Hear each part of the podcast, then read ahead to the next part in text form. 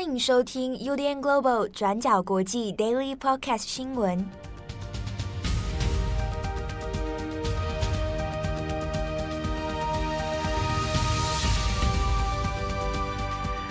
Hello，大家好，欢迎收听 UDN Global 转角国际 Daily Podcast 新闻。我是编辑七号，我是编辑木仪。今天是二零二二年八月十九号，星期五。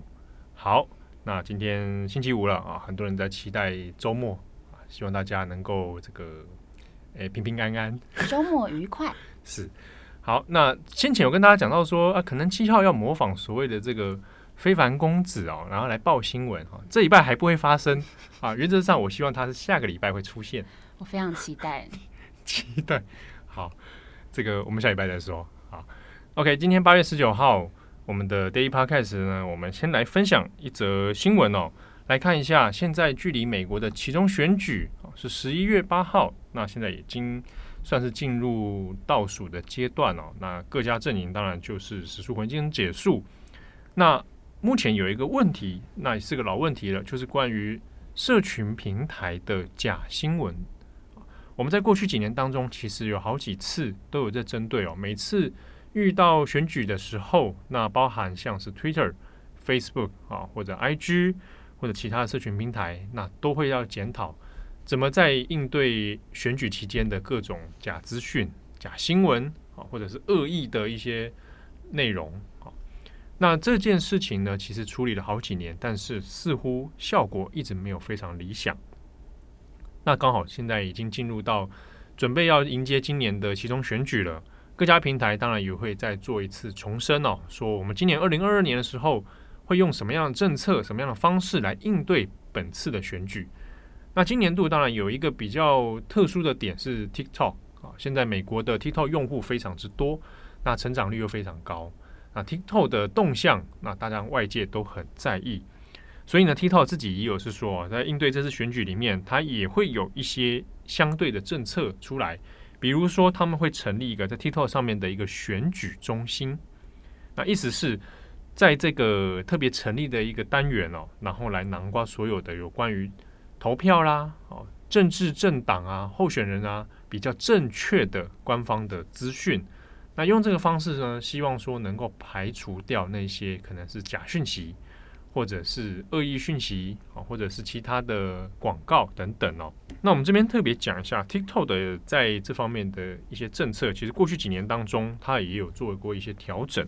比如说，在二零一九年的时候，当时呢，他是有公开说，他禁止你在 TikTok 上面下政治广告哦，你不能用，比如说啊，假设民主党或共和党来付费做政治广告。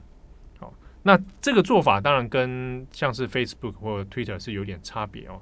那 Facebook 的话，它是会在特定的选举期间，你可能是没办法用政治广告的，但 TikTok 是在这边完全禁止。但这个并不代表说 TikTok 完全没有相关的这个政治讯息，因为虽然它不让你用政治广告的方式，但是呢，有非常多的政党团体，它可以用别的形式来做政治的宣传。最简单的就是找 TikTok 的网红，好，那找这些网红呢，来发布一些可能跟政党政治或投票有关的内容。那这个现象在 TikTok 就蛮明显的，而且当然也不只是。呃，共和党在做，民主党自己也下了很多的功夫啊。那在 TikTok 上就形成上形成了一个现象。那 TikTok 呢，现在是针对这个事情哦，那他做了一个政策，是说这个平台呢，以后会找各个这种网红哦来做一个算是教育内容啊，就是来上课啦，告诉他们说，哎，你要怎么样来。呃，传达正确的资讯哦，不要被政治利用。然后呢，怎么样去做一个正确的讯息传播？但是这个政策听起来其实是有一点比较形式主义哦，比较形式上面的一个做法。实际上，你如果在 TikTok 上面看到类似的传播内容的时候，你很难去分辨说，诶，这个东西到底有没有是政治赞助的讯息，或者怎么样才算是正确无误的资讯哦？那也在近期呢，像是 Facebook 的母公司哦，叫 Meta。然后还有像是 Twitter 都有相继的说，哎，会继续维持这个有关于核实资讯的这个政策。好，那比如说也包含到政治广告的部分。但之中大家其实也很在意的是假新闻或者是假资讯啊，你到底用什么方式要来遏制？难道是用全面的来删文吗？还是说你有用过一些演算法来去做调整？比如说像是 Twitter，就是说他们有透过一个新的演算机制哦，让使用者呢做一个方式是，我另外增加你可信赖的阅读来源，比如说它可能是。相对正确的内容或者资讯平台，可以信赖的资讯平台，那我在这方面的权重多加一点，让你更有机会看到这些比较正确的资讯，然后呢，去排除掉哦，可能是不实资讯啊，或者是哦其他可能有意要做一些煽动的内容。但这个方式虽然 Twitter 认为说，诶，相对起来就点击率来讲，似乎是有点改善的。不过呢，我们可以看像是美联社或彭博社的分析哦，是认为这几年下来，虽然说看起来数据有改善，但整体而言似乎都没有太大的进步。而且到了二零二二年哦，现在各家媒体、社群平台所说的这些政策，跟过去基本上没有什么太大的改变。所以呢，我们看到像外媒的讨论里面就会讲到，比较忧心的是今年的二零二二期中选举。恐怕还是会旧事重演哦，还是会有很多比较难以核实的问题出现哦。那特别是今年有一个变数，就是川普本人哦，在社群媒体上面，其实还是有很多川普支持者哦，他还是在主打一个这个问题，就是啊，这个大选先前的这个大选是被偷走了，那或者是来支持川普的其相关的国会山庄事件啊等等。好，那怎么样去核实这些消息？好，它到底属不属于言论自由的一部分？好，那到现在其实就实务操作起来来看呢，它还是很难处理的。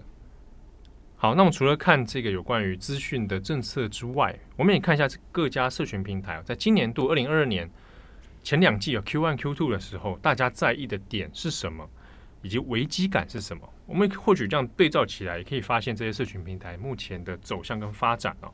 那比如说，包含像是 Facebook 啊、Instagram 啊、啊 Twitter，还有像 YouTube，大家可能都有注意到，近一两年短影音的这个东西变得越来越多啊。那像 YouTube 就很明显，他们也推出了像 YouTube 的 Shorts 嘛，就是这种短影音的方式。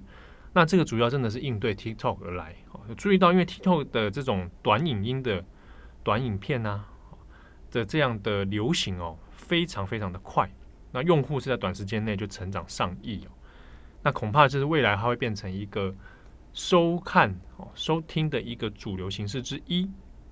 所以呢，各家在营收方面的评估里面就有注意到这个问题哦。大部分的媒体、社群平台呢，呈现停滞的一个状况。那你的收益越来越少，其中的原因就在于说，我要投放广告，或者是我要追踪这一些用户的动向，变得越来越困难了。那之中有很多的人，他的目光就被吸引到了其他像是 TikTok 这一类的短影音平台上。所以呢，在像彭博社或者是金融时报的一些讨论里面啊，有特别讲到说，可能呢，未来这些社群平台，包含 Meta 啊、Twitter 啊、YouTube 啊，下一个目标是希望能够增加更多的这个短影音的形式进来，跟 TikTok 做一些抗衡。好，那下一则新闻，我们来看一个。墨西哥的伊瓜拉学生绑架案，那这个事件其实是发生在二零一四年，但是呢，因为有四十三名学生当初哦失踪，那现在随着时间的推进，开始有一些陆陆续续的案情调查出现，那又有三名的学生遗体被发现，但整起事件是一个很奇怪的谜案。好，我们先来回顾当年到底发生了什么事情。在二零一四年九月二十六号的那天，有四十三名墨西哥师范学校的大学生坐着巴士要前往墨西哥格雷罗州的伊瓜拉市，他们准备要到市长夫人要公开演讲的这个地点来参加抗议行动。结果，这些大学生的巴士呢，就在路途上被警察拦截了下来，其中有六位学生在跟警方的冲突之中中枪身亡。而其他学生也被所谓的贩毒组织当场带走，从此下落不明。接着，在十月四号，警方在这个伊瓜拉市附近发现了三个乱葬岗以及被焚烧过后的尸体残骸，因此震惊了全国上下。而警方一开始公布的调查结果是声称说，这些学生在前往抗议地点的这个路上，是因为被贩毒组织误认为是另一个敌对的贩毒组织，而被带到垃圾场杀害跟焚烧。但也有另外一种说法是，学生他们也也许原本是想要劫车前往抗议地点，但是不幸劫到了一台本身就有在运毒的公车。然后目睹了不该看到的东西，而当场遭到杀害。而不管是怎么样的说法呢，这个案件的调查一直是漏洞百出，而且家长和社会也是完全没有办法接受的。那很多人就认为说，军警很明显的是包庇了，或是甚至是参与了整个犯案的过程。那这个事件也引发了不止一次的全国性抗议运动，包含墨西哥南部的政府大楼。啊，墨西哥国家宫也都遭到很多抗议人士的攻击。那伊瓜拉市长也因为多次被爆出跟贩毒的黑帮来勾结，所以在逃亡之中被抓了起来。而二零一八年上任的墨西哥总统奥布拉多尔，他在二零二零年九月二十六号才宣布了逮捕令，也在初步先逮捕了疑似涉案的三十多名军方人员。而总统也在一场活动中对失踪的学生的父母来承诺说，只要是证实涉案的人都一定会遭到审判。而虽然墨西哥当局长期以来也不断受到国际社会的谴责，但是案情一直都没有突破性的进展，也一直有多重的说法，还有错综复杂的可能性。那昨天墨西哥真相调查委员会也公开的说明说，当时军方其实是有暗中在密切的监视着学生。但并没有在他们遇害的时候伸出援手，所以这件事情确定有官方涉入的这个说法，其实是有它的合理性的。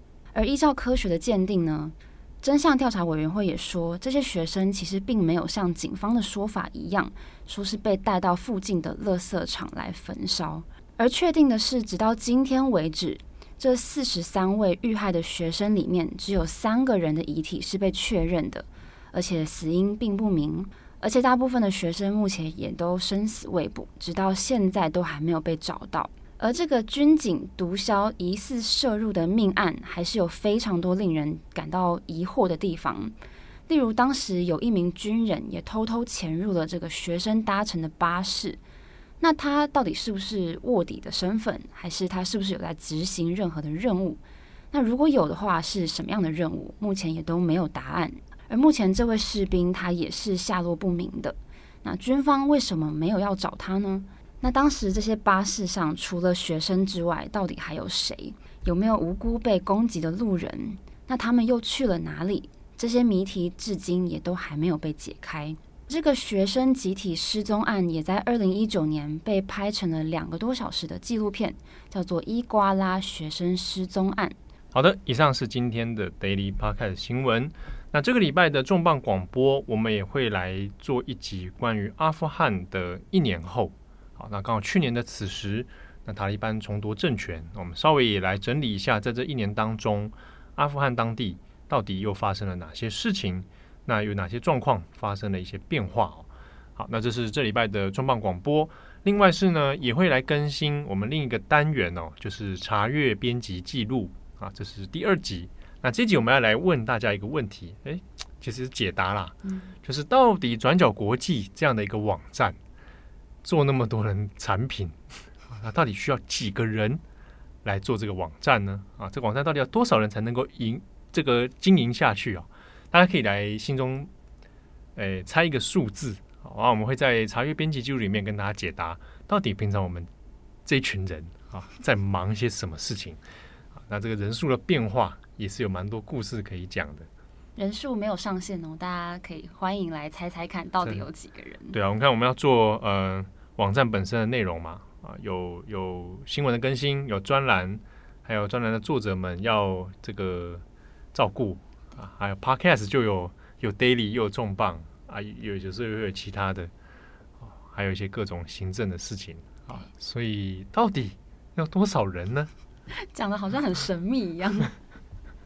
对，大家可以猜看，我们会在本周的查阅编辑记录帮大家做一个解答跟分享。好，那感谢大家的收听。祝福大家有一个美好的周末。我是编辑七号，我是编辑木仪，我们下次见喽，拜拜，拜拜。感谢你的收听。如果想知道更多资讯，请上网搜寻 UDN Global 转角国际。